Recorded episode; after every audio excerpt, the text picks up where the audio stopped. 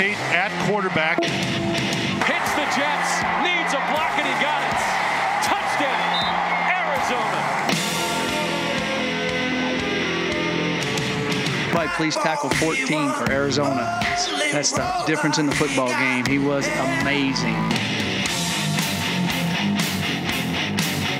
Tate is doing things that I see Reggie Bush didn't do, Matt Leinart didn't do, Marcus Mariota didn't do, Marcus Allen didn't do. He's won four straight Pac-12 Offensive Player of the Week award.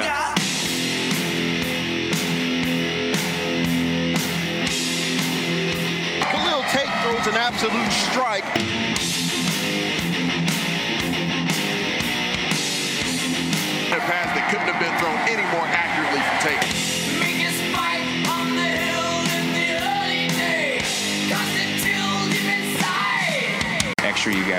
To do this week uh, to make sure you can contain him on Saturday. Right.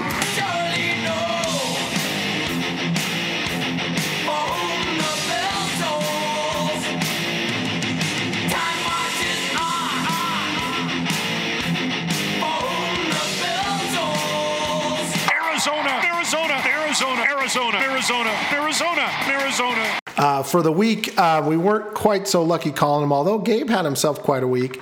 Um, uh, Utah was at UCLA. Uh, Utah was giving up 10 and a half points, and they won 41 to 10 uh, and easily covered the spread there. The over under was 55, so the under hit, and Gabe got both those.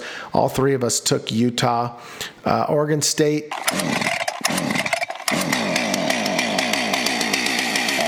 Beat Colorado.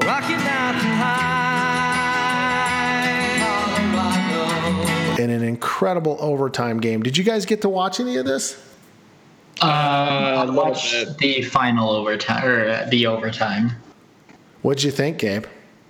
I mean, see, I, I at the time I because I I think I had the TV on mute. We were in, just in our hotel, so I did not know that Oregon State had come back from 31 uh, to three. I believe it was like pretty early in the third quarter, but um, yeah, I mean that was just I, I, I was pulling for Oregon State. I'm just not a I wasn't a believer in Colorado through their first five games, but I mean that's a heck of a win for Oregon State. There was actually an Oregon State fan that sat in front of me uh, at the game on Saturday, and so we were chatting it up about that. Yeah, I mean, I, I, caught it on the radio on the drive down to the game, and I was just, I was watching the ASU or listening to the ASU USC game, and then that ended, and then I, I, I saw this, I heard that, you know, hey, they're going to overtime for Colorado, and I thought, what? And so, um, obviously, we all took Colorado um, and didn't hit on any of that, but the over under was 62 and a half, and there was a whopping 75 points in this game. So, uh, Gabe and I hit on the over in that game. ASU.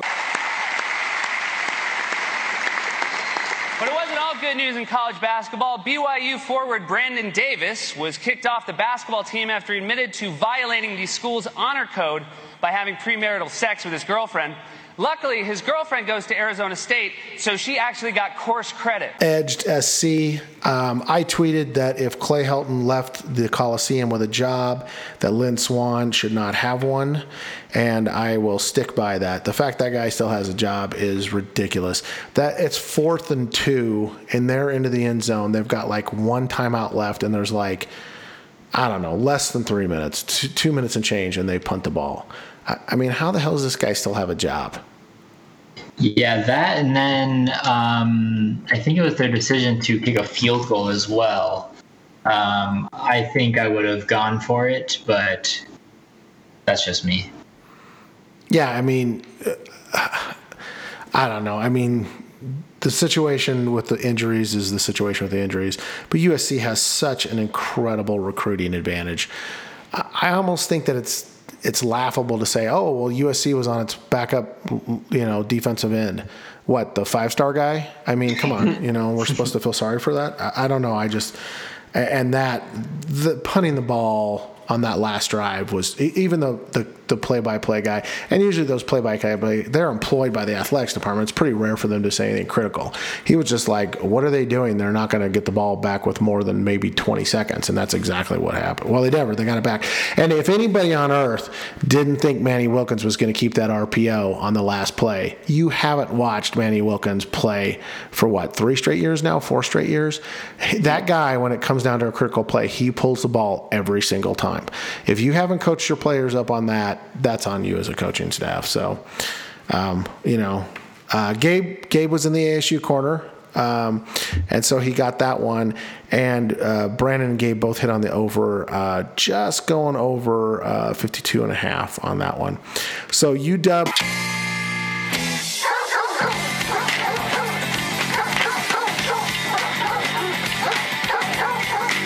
rolls into Cal.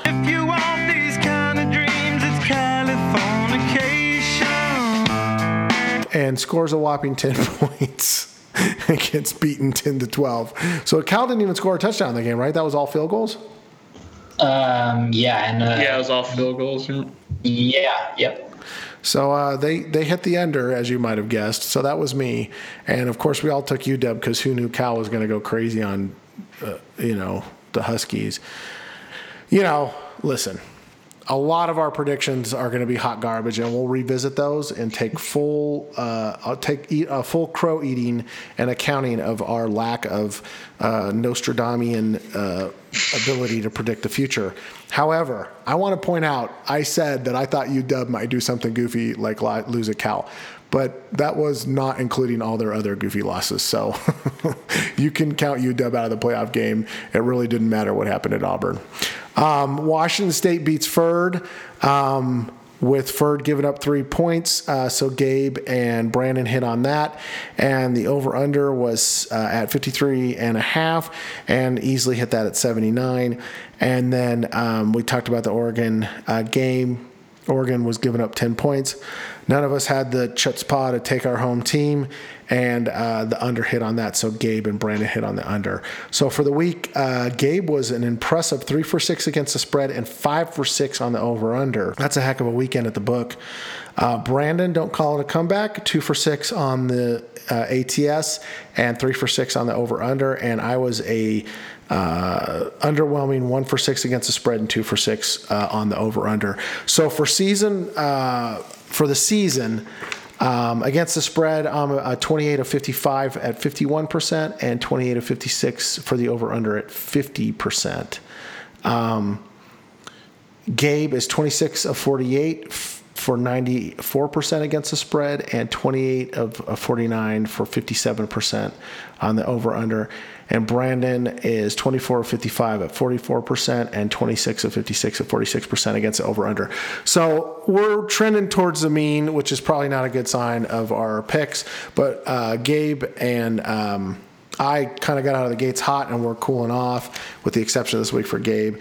And Brandon struggled out of the gates, but he's he's coming back to the mean. So uh, we're at least as good as a coin flip, gentlemen. Take that. Mm-hmm. I will. I guess that's how it goes. So let's talk about uh, this week's games. Uh, obviously, tomorrow night is uh, Colorado at Arizona at 7:30 uh, p.m. This is going to be on Fox Sports One. Let's go ahead and save that pick for last. Um, the first game tomorrow or on Saturday is going to be uh, number 15 Utah at ASU. This is going to be on Pac-12 uh, networks at 1 p.m. Utah is giving up seven points to ASU with an over under of 56. What do you guys think? Um, I'm going to take Utah in the under.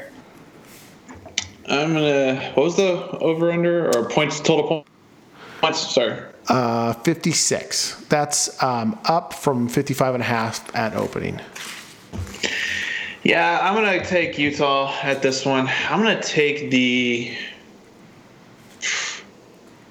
yeah, yeah, I'm definitely taking the uh, the over on this one. Really? Yeah, I think I think Utah's offense is just gonna whoop uh, ASU's sorry pathetic defense. so I'm going to take ASU and I'm going to take the over on that one. I, ASU plays really well at home, and I think they're filling it. Um, and this is a chance for us to get back in the race in the South. Although I'll never be upset if uh, ASU loses. Um, at 4:30 p.m. on uh, Big Fox, UCLA is heading to Eugene to take on the Ducks. Uh, the Ducks are giving up 10 points, which is down from an opening of 13, and the over/under is 63. Shit. Oh gosh, I'm gonna take Oregon in the under again. Oregon in the under. You're not feeling the Yeah. scoring this weekend, huh, Gabe? Yeah, I guess not. Yeah, I'll agree with Gabe. I'll take Oregon in the under on this. Oregon and the under. Um, I think you definitely take Oregon. I'm going to go with the over, and I think it's because the Ducks are at home. And after last week, they're going to be frustrated, and UCLA's run defense is going to be the uh, beneficiary or the uh, the unfortunate victim of that set of circumstances. Uh, next on uh, Saturday is Stanford at UW. This was supposed to be, um, you know, probably the big game in the North. Um, it's not looking that way now with Washington State having a pretty um, sizable lead. Uh, it's going to be at 6 p.m. on Pac 12 networks. The uh, Huskies are giving up 10 points. Wow, that's a lot of confidence in the Huskies. Um, I'm a little surprised by that. How about you guys? Um. Yeah. I mean, I well, shoot. I mean, I feel like yeah, this is just a toss up. So I'd go Washington by like three, maybe, maybe two. But I, for, as far as my pick, gosh, that is tough. Um. Over unders 45 and a half for what it's worth. Okay, I'll, I'll take. Oh gosh, yeah, I'll take the over. Um, That's the one I'd have thought you'd have gone on the uh, uh, under. uh, yeah, forty-five is that that's too low for me. Um, gosh, I could see this going either way. So I guess I'll just take Stanford. I don't think it'll. I don't. You might as well get the points, right? Yeah. Yeah. I'm gonna go with. Man, I'm. I can't do that. I can't. I can't. I can't. I can't uh, so hard. I um, you know what? This is gonna sound. I'm gonna pick the Huskies because my wife's a Huskies fan. Um, so I'm picking that, and then I'm gonna go with the over as well. 45 is too low for this. Uh, both offenses, especially since it's kind of like a it's a northern type rivalry game. Both offenses could click very easily. So, yeah, I'm gonna go with uh, UW and the over. All right, SC uh, rolls into Corvallis to take on the Beavers.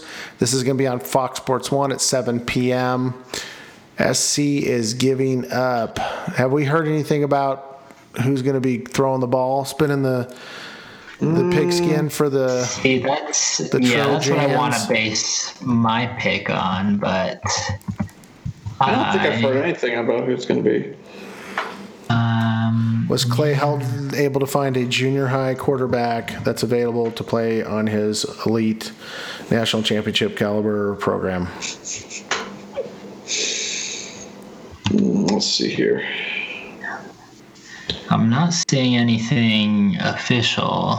Because wasn't um, Yeah, I don't see anything. wasn't what's his nut uh, Bad Mustachio um, out for a concussion protocol?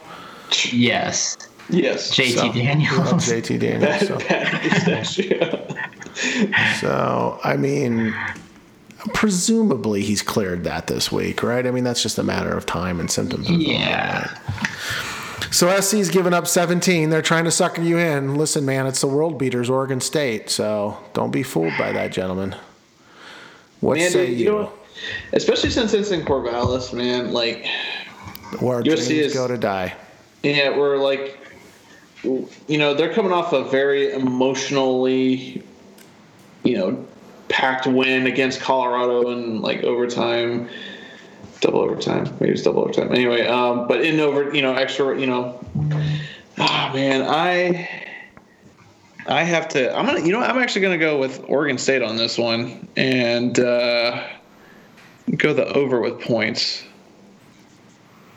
How about you, Gabe? Uh, what's the over or 61 the and a half. The spread is 17. The, the Trojans are giving up 17 points. Gosh. Okay, I'm taking the under for sure. Yeah. So give me give me some more under. give me some more. Um. Well, you went five for six last week, so we shouldn't be making fun of you, right? uh, I think I'll just take USC. I just don't think that. Yeah, uh, I'll take USC. All right, number eight, and in the college playoff projections, along with Utah, uh, Washington State um, is hosting uh, the Giant Killers, Cal, uh, in Pullman on 7:45 on the Four Letter Network. Washington State is giving up. I'm sure it's a ton. Mm. I'm thinking the over on this one.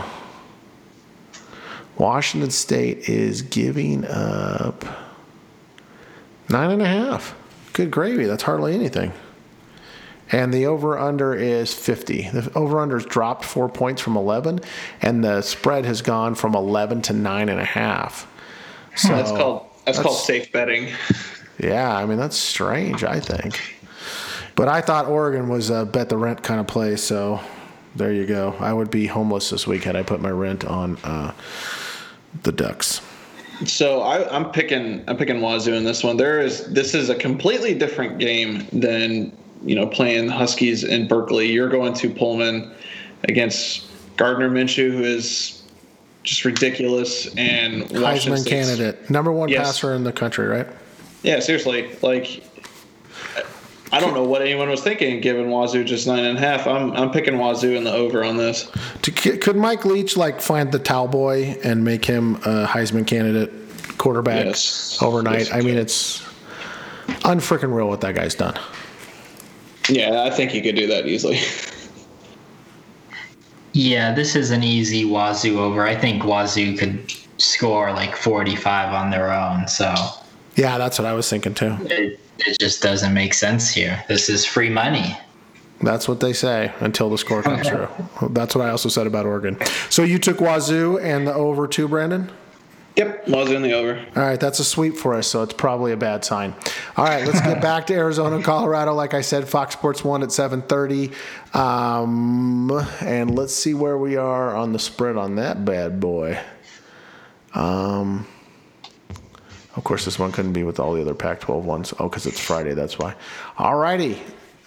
I was shocked, but this line came out pretty early, and not everybody else was shocked. So, every, you know, Arizona's given up points, uh, three points in this game. I, you know, listen, I know Colorado's dropped several games uh, in a row. Um, the over under is 56 and a half on this one. So, I guess before we get into our picks, um, it, let's just you know take a few seconds and, and talk about uh, Oregon before they come in here.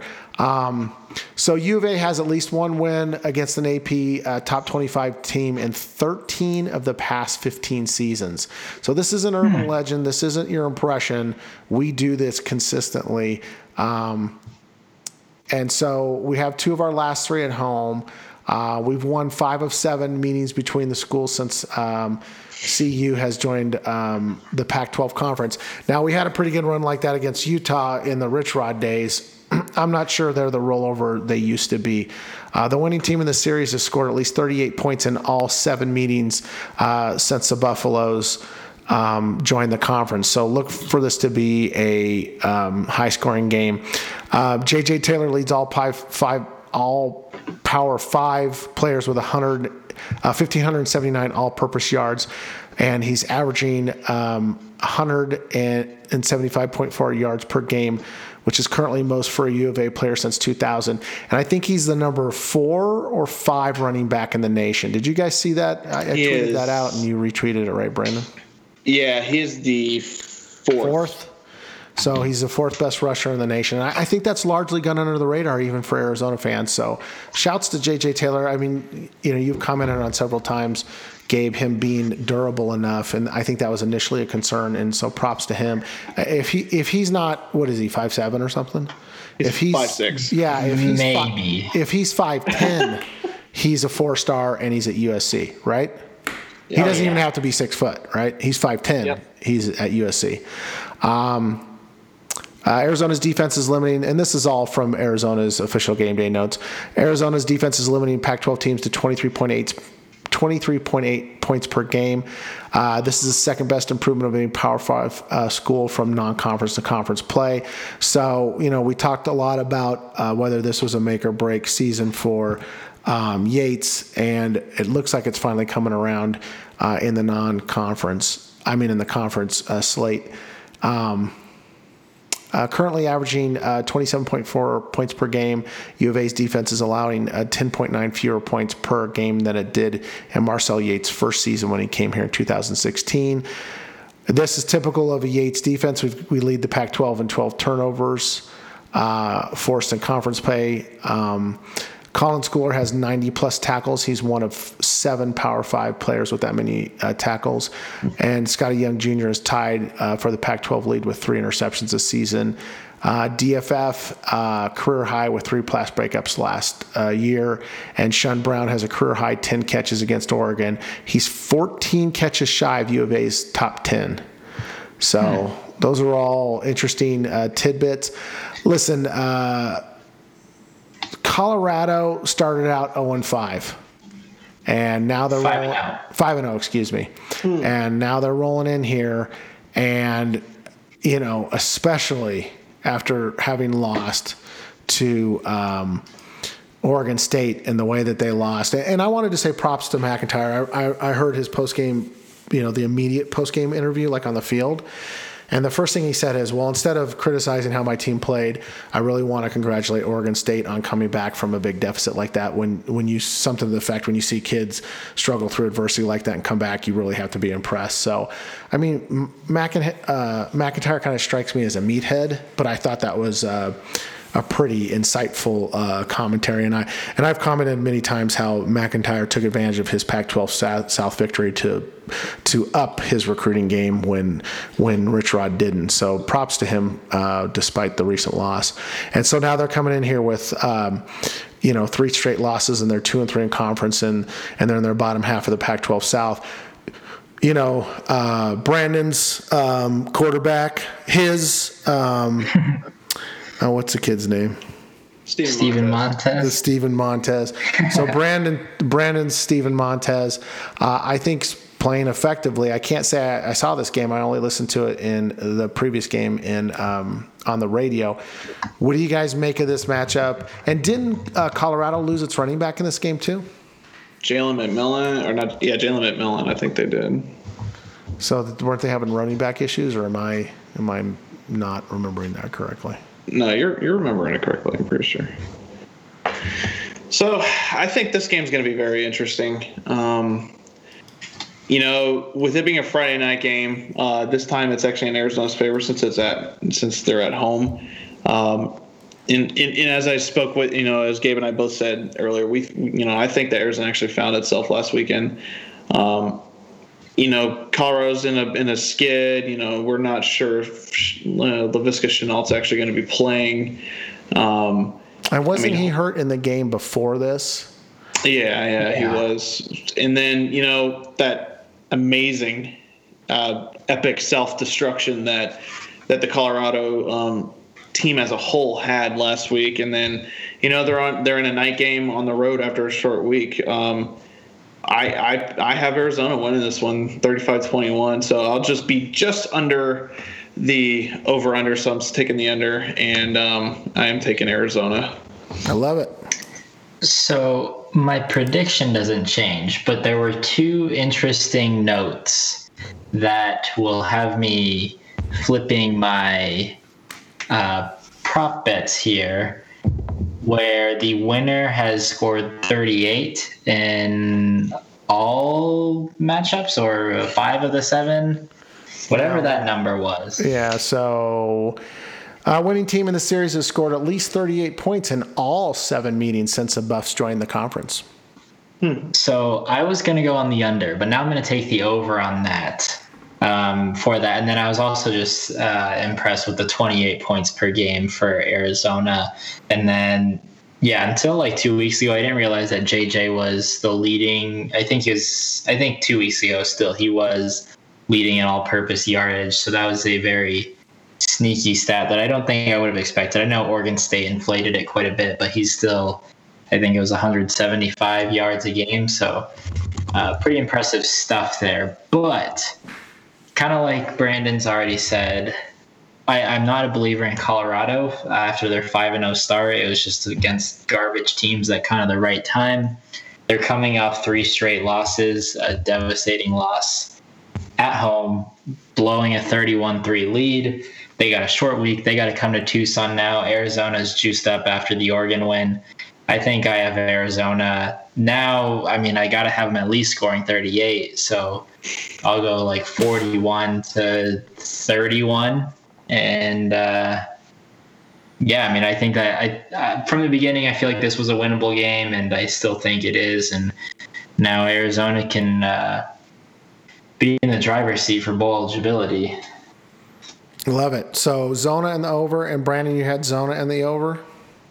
Uh, Zona in the under actually by half a point. oh my goodness! Um, and so I took Zona in the over. Anything you guys want to comment on uh, Colorado specifically coming into this game?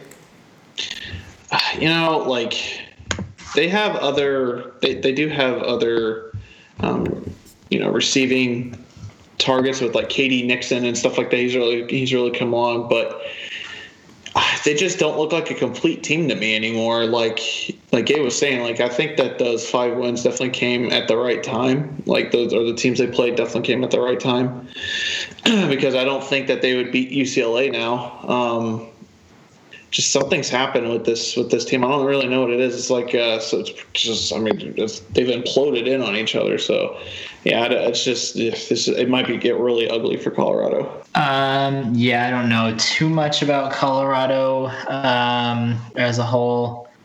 I would like to see Laviska Shenault. I haven't really watched a Colorado game in its entirety. I'd like to see him out there on the field, maybe make a nice play, but I don't want him to be a complete X factor and just go eight for 125 and a touchdown. So, um, yeah, yeah. I, I just, uh, I hope every both teams have fun. what is this, a Pop Warner game? I hope Colorado suffers humiliations galore. Humiliations galore. Gabe's like, I want to go to bed. I got to work tomorrow. I don't know what you guys are talking about. This has been going on for too long. All right. Well, I, I just popped over to um, Colorado's uh, game notes, and I don't see anything on you know any of those injuries. But that's a good point about Laviska's too. He just hasn't quite been the Heisman caliber contender he has been in the past. So um, we'll have to see how that bears out. Uh, and I haven't seen any injury reports. But um, that's not going to stop me from taking Zona in the over. So um, I, I, don't have anything else. Uh, do you guys want to hit in? Oh, well, we got to hit our Friday Night Lights. So uh, Brandon, uh, mm-hmm. take us through how our recruits did this uh, this week. Radio 470 AM. It is game day, people. Welcome to the most talked about game in the state of Texas. I'm already sweating like a whore in church. We're going to play fast. We're going to take what we can get, gentlemen. Do you understand me? Let's show them what we got.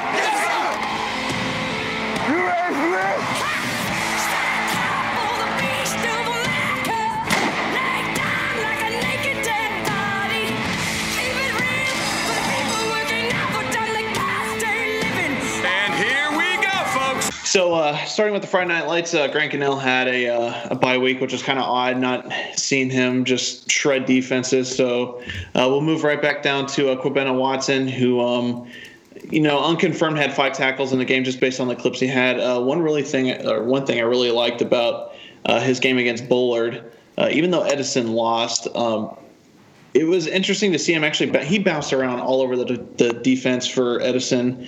Uh, he was a stand-up line outside linebacker. He was a stud type position. He was a hands down in the dirt type of defensive tackle on a, on a play that I saw. I mean, hand down in the dirt defensive end. So he was just kind of bouncing all around. Um, he showed off really great eye discipline throughout the the you know his clips and stuff. You know, showing or uh, waiting for the play to develop and then reacting rather quickly. So, um, what do you think? What do you think about his game there, Gabe? Yeah, I mean, I thought he he looks good, and I mean, just pretty much the same as every week. He's just the athletic, disruptive dude, and it, it's interesting. I mean, it's he's kind of a, a stud D end hybrid guy, but we're seeing a lot more Jalen Harris over Kylan Wilborn over the past few weeks now. I'm interested to see how they would use all three eventually because they're all very young. Um, and I think that Watson is going. I, I, I have my love for Jalen Harris, but I think Watson can uh, come in immediately and just have at it. Don't say such things. I have I, I, I absolutely love Jalen Harris though. But I like Watson, so I get what you're saying completely. I think he does have that ability, especially with his size. Uh, moving down to uh, Gabe and I's one of Gabe and I's favorite commits, Jackson Turner. We didn't have any clips for him uh, this season. Uh, sorry, this game, but his team, uh, Rancho Verde, finished off a perfect season. Uh, they ended up beating um, Heritage High School 17 to 10. Um, and the here's here's the funny thing about this game. So I remember, I think it was like a, a day or two before the actual game uh, Jackson actually said that like by the end of this game they're going to call my name or or what have you. Um, and and sure enough, uh, his prediction was spot on accurate. Um, he ended up catching the the game winning touchdown, and it was really funny. Like they're in, the you know I posted uh, or embedded the uh, the tweet he put out he put out after the game, and it was actually really funny. And uh, you can tell he was actually really really excited in his in his interview. So. Yeah, I mean, uh, I go back and forth between him and Gunnell as my favorite commits. As I said before, uh, I have a thing for safeties, but I mean, he's going to be a stud at Arizona. So looking forward to his team making a run in the playoffs for sure. Yeah. All right, so moving down to Mo Gaines. Um, I just, I Gabe and I talked about this last week. I do not enjoy whoever filmed the games for for St. Thomas More because they're pretty bad. Um, I think it was like it was only one play that that uh, Maurice has in his game film, but um, I mean I can't even really make an assessment off of it. Um, interesting though, we'll we will go to the recruiting side of things with him. Like he actually picked up offers from South Carolina and Texas, and um, is still very much solid with with Arizona. No matter who's coming in, like right now, he's just he's just all in with Arizona. He has a really, like I said, he has a really good. Uh, really good relationship with uh, Demetrice Martin, and you know, uh, Coach Martin has a really good relationship with not only Gaines but his family too. So, yeah, he's he's blowing up. This October, he picked up Arkansas, Baylor, um, Oklahoma State, Texas. Today, I guess South Carolina is new to me. Um, and then he tweeted like not too long, maybe within the hour of receiving his Texas offer, that he was still committed to Arizona 100%. Um, I can't stand it. Like, it's not his fault that his film is garbage here. It's just whoever, whatever middle school kid is just out there recording and just missing all these plays. I'm just really upset with him and the job that he's doing, and it's defamation of character for Maurice Gaines to have zero highlights every week. And I, I think that I, um, I was reading something about him, and I mean, the coaches have told him that he's going to come in to play as a number one role, and I mean, I think that he definitely can next year. He's got the size already, which I love. Yeah, he's I, I, I, find it hard to believe that he's not making plays every game. I mean, he did say recently that uh, because he's doing so well locking receivers down that they don't throw to him as much, so that could be a possibility. Sure. Yeah, but I mean, uh, I hate I, that kid recording. I 100% agree with you on that. Uh, moving down to uh, a player who's actually quickly climbing the list as uh, prospects I really like for this class, Jalen Johnson. They did let me make it clear. They did not have a good game against Centennial. Like the overall team didn't. Jalen Johnson. Oh. Yeah. 84 to 14. Oh my God. I didn't notice that the first time I read through it. But I will say this Johnson did have a good game against against uh, Centennial. So he he's someone I can actually see. He he's very much kind of reminds me of Thomas Marcus uh, in the sense of his athleticism and speed. Um, maybe not like making the like crazy one-handed catches and stuff like that, but man, that kid can. If you want to, if you want to throw a ball to the sideline that's contested or anything like that, Johnson can make that play, and I, I really cannot wait to see um, what he does um, with four games experience and a possible rusher, or even if he like he may, excuse me, um, impress the coaches enough to where he plays as a, just a, you know all games as a true freshman. I, I just can't wait for this kid to get on campus. Yeah, it's interesting that you brought up Thomas Marcus because when I was watching, I was trying to find a comparison. Um, and I, yeah, I would say he's a mix between like Thomas Marcus and Devon Cooper, um, just with his size and then yeah, his playmaking ability and then his speed. I think that yeah, I, I think Devon might be the fastest on the team. I'm I'm not sure who else would be up there. Maybe JJ, but for for me, I would think he's up there with the fastest, and I think Jalen Johnson would be, you know, pretty close with him next season when, if we could ever uh, have a race off there. It's kind of crazy to see um, how fast he is for how big he is. It's just blows oh yeah, six three, yeah. Um, so yeah, moving down, uh, Cam Bradford. I actually like so far the film that he's shown and the progression he's shown this year. There wasn't any film for his. Uh, his team's blowout win of Molina High School, but uh, it's just someone to keep an eye on. I think um, the more and more I watch him this year, the better he he seems. Yeah, I uh, I hope that they can just get him in development early and just see what they can do. Obviously, has the size, so just uh, it's gonna be on Coach Iona to uh, coach him up there. Yeah, and then moving down to Chris Roland again, he's probably one of the funnest players to watch this year. Uh, one of the funnest commits to watch this year. He's just you never know what he's going to do with the ball in his hands. He's just a, just a pure athlete. Um, Gabe made me very sad, Panda, uh, tonight when he when he tweeted out his list of commits, and Chris Roland was near the bottom for whatever reason. I don't know why. That's just my opinion on the thing, but I mean, yeah, he he is. I mean, I agree with Gabe. He is a he is an explosive wide receiver. He's a phenomenal wide receiver, but I could see him like he he I could see him playing safety, and I actually think he might come in as safety just on based on how recruiting's going right now with with Arizona and who they're targeting and everything. I just I see him and Jackson Turner as the safeties that they're bringing in. Yeah, so electrifying playmaker. I, I agree. He he is like a a mix between Thomas Marcus and Stanley Berryhill for me.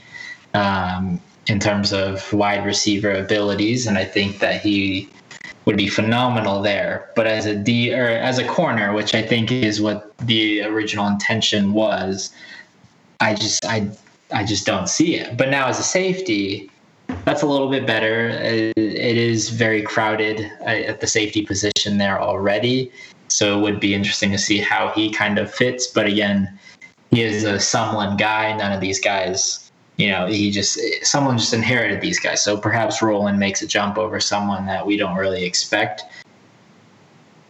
But I, I don't know. I just don't. Ah, yeah, I don't know. I have a hard time with with Chris Roland here, but I think. The, yeah, the way corner recruiting is with at least Gaines, and you're you're heating up with Bobby Wolf here. Maybe he gets moved to safety, but I mean, I'm I'm hoping he uh, proves me wrong for sure. I hope he does too. All right, so moving on to a player that Gabe and I both really like, um, and, and, one for me that is really, I mean, he's probably made the biggest jump with with impressive impressiveness this season, and probably this uh, this last game definitely proved it. Uh, Darian Clark um, finished with 16 tackles and a tackle for loss uh, on the road against uh, High School. Um, South Oak Cliff ended up winning 56 nothing. The part that really that really impresses me about him, there was one play that he drops back in coverage. Um, realizes that the quarterback actually has room to run and that the quarterback's actually about to tuck it and run, and he covers like 10 yards in a second and just drops the quarterback. That was I, I don't think I've ever seen a burst of speed like that from a linebacker. I mean, he covered so much room so fast. Yeah, I that that was a really great play. Um, you didn't expect him to close in on that quarterback that quickly. Um, I mean, yeah, really just kind of head scratching. 16 tackles this past game, and I, I'm sure at this point he'll probably be three time All State. And Arizona still is only Power Five offer. Um, just really head scratching, but I mean, I'll take it. I think he's going to be ultra productive here as well. I think it'll translate well.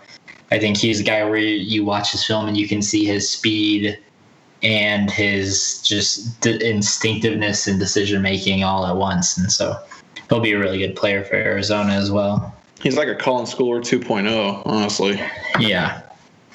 Um, so then moving down to Michael Wiley. Um, again, I don't know why, but like we're not getting any major film, like full game film from Wiley, but we're getting like plays that he's done. Um, so he finished a road victory against uh, Brazoswood High School uh, with 15 carries, 163 yards, and three touchdowns. Um, the uh, 40, the one clip that we had was a 45 yard touchdown run. Um, he hit the hole pretty hard and then just outran the defense until about like the two yard line when the defender made like a barely barely snagged his uh, his shoestring, you know, or his, you know, barely snagged his like heel really and tripped him up. But still, Wiley ended up getting the touchdown for 45 yards.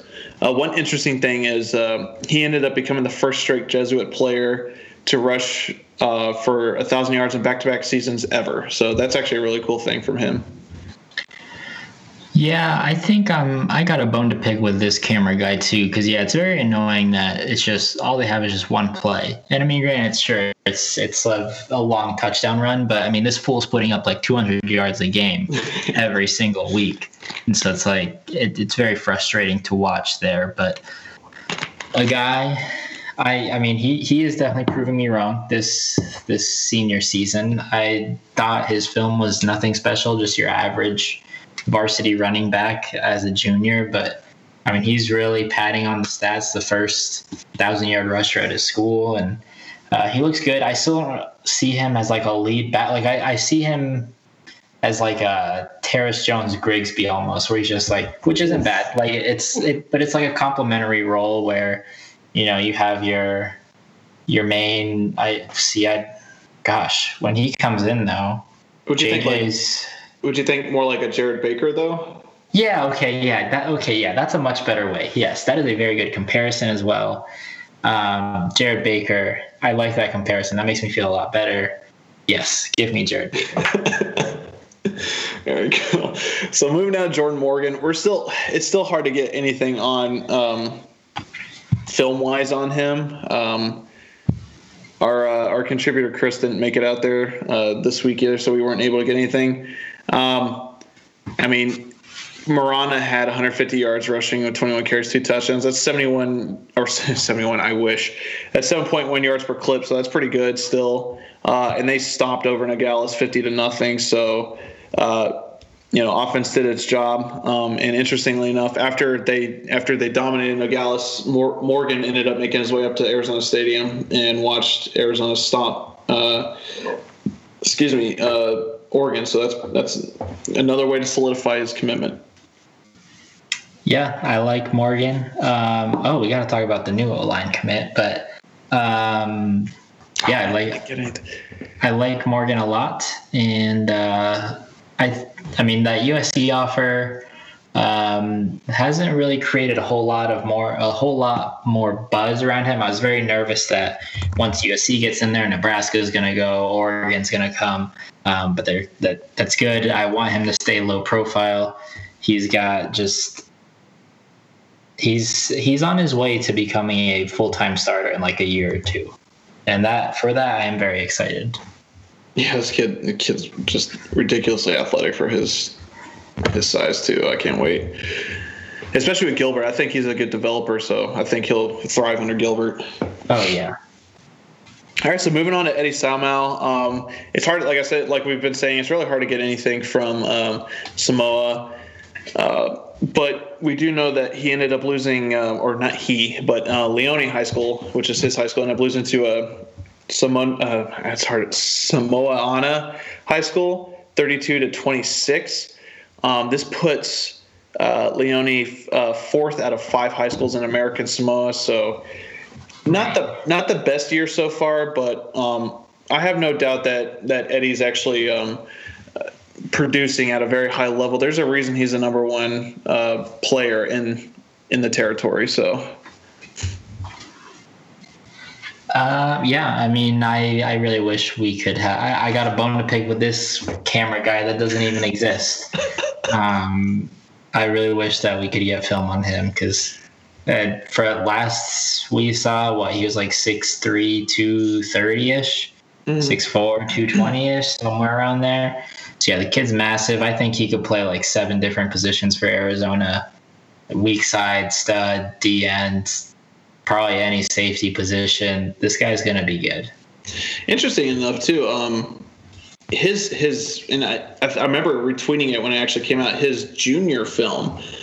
Uh, so Gabe and I only had to go off his sophomore film when he was, you know, what six to 190 in his safety. Yeah, I don't um, think he was 200 yet. Yeah, and then his junior film came out, and holy crap, man, he was like that was when he was actually playing outside linebacker, you know, stud type position, and it kind of quietly came out on Twitter, and that's when he had blown up. He was like 6'3", 220. So, um, and that's when like man yeah it, if, if i can find it again like i'm gonna post it in his in in this article because his junior highlights just show him just being an aggressive attacking the offensive line attacking the ball so it was it was just really good to see yeah he does whatever he wants on the field yeah yeah he does all right uh, moving on to kyle ostendorp uh, gabe's last ranked um, commit of the class um, Desert Vista finished off an impressive regular season, beating Queen Creek 35 to 28. Um, uh, Ostendorp had two punts for 75 yards. Um, he only averaged 37 and a half um, on those two punts.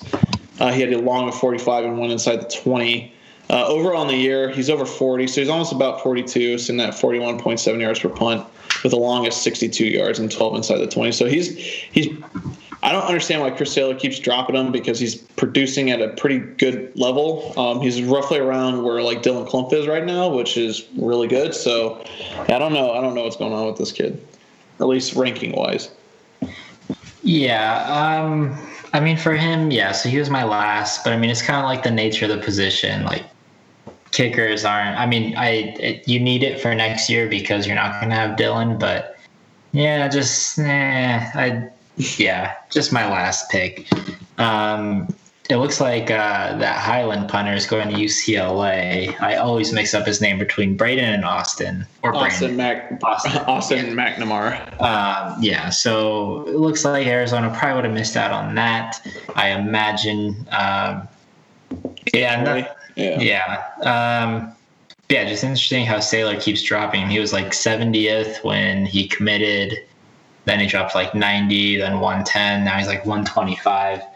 Um, very interesting. But yeah, I mean, still averaging 42, and that's without like a dedicated special teams coach that probably has, you know, real special teams experience at a high level. So you're hoping that uh, my guy out there on special teams will uh, coach him up. Yeah.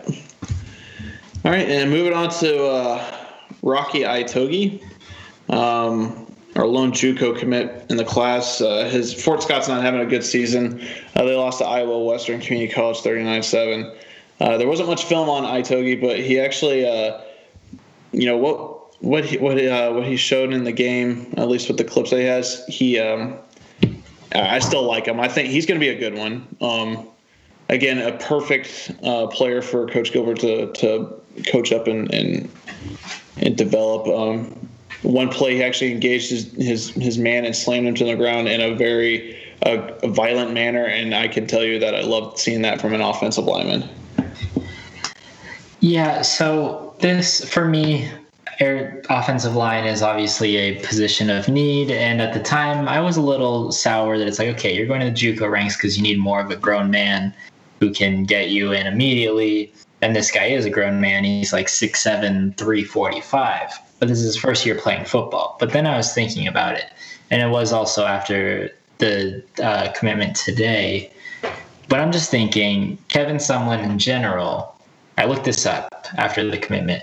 He's had four first round picks on the offensive line during his time at Texas A&M. And I think he had like two additional guys later on in the draft. But now I'm kind of under the mindset where I'm okay with some of the, well, I, I love Morgan and, and you can see the potential there.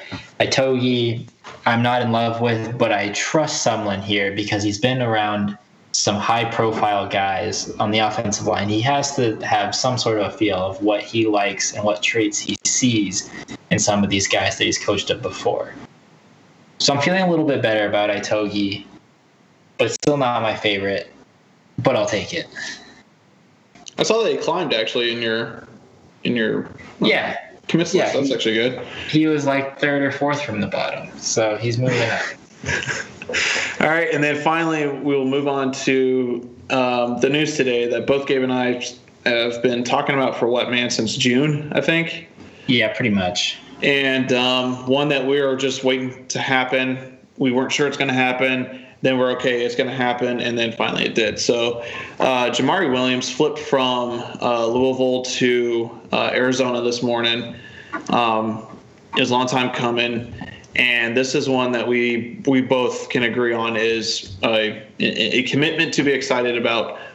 Uh, a couple of reasons. One reason is that uh, Gabe has been pre- preaching it, I think, all season on the podcast about wanting to grab a true offensive guard. Now we got one. Um, and and not only that, but it's one who's not only athletic, but is is big, has the frame to add more uh, more weight, and is, in my opinion, I watching his film. I love I love personally love the use of his hands. His his footwork is legit, but his hand, his, his use of the hands are are what really impresses me. He can use his hands and extend his arms out without you know holding on to the defender. So. I, I really enjoy that about Jamari Williams uh, game. Yeah, I haven't. Well, I thought this ship had sailed because I, yeah, I think during June or July he took like a rogue visit where he didn't tell Louisville, didn't post anything, didn't really do anything, and I had been told that he was on decommitment watch, and nothing happened until four months later. But for me, yes, a true dedicated guard. He played some tackle at high school, but I think he's better for uh, the guard spot. Uh, he's just there's two things that I like about him. One, in his actual play, is just that he's big, physical, and he finishes every single block. And I think that's something. I think we talked about that with Rocky when he committed. Um, that's something that we kind of felt like the line was missing. Just kind of that meanness to them, and hopefully that leads into you know sort of a culture change where you have some some guys that'll rough some guys up up on the O line. But then two, what I like to look for in an offensive line film is the size of their competition. Like I hate when you have the 6'5", 270 offensive tackle and they're just beating up on kids that probably aren't even 200 pounds. And I mean, the, the film is just, it's just very clear to see that they're just manhandling someone smaller than them. But from Williams's film, it looks like he's going up against some really good size, and he's still just throwing them down into the ground. So that's what I like to see in an offensive lineman in their film. And that's uh, you know pretty impressive when they're able to get some. You know, it's just it'd be like me trying to take down you know a middle schooler. A middle schooler might still win, but I mean, you get the point. I will say this though. Um, you did say when Donovan Light committed last last year that that's his competition. He was just um, would you? I think you said actually. I think you did use that term, middle school defensive end. Yeah, yeah. His his film, I him and both David Watson. David Watson more so, um, and then also just playing in Tucson. I don't the the level of competition isn't near, um, you know, compared to a San Diego or a uh, where's Jamari from? Georgia or Florida? Uh, Florida. Florida. Tampa Jakai- Tampa area, yeah. Jakai's from Georgia. That's who I'm.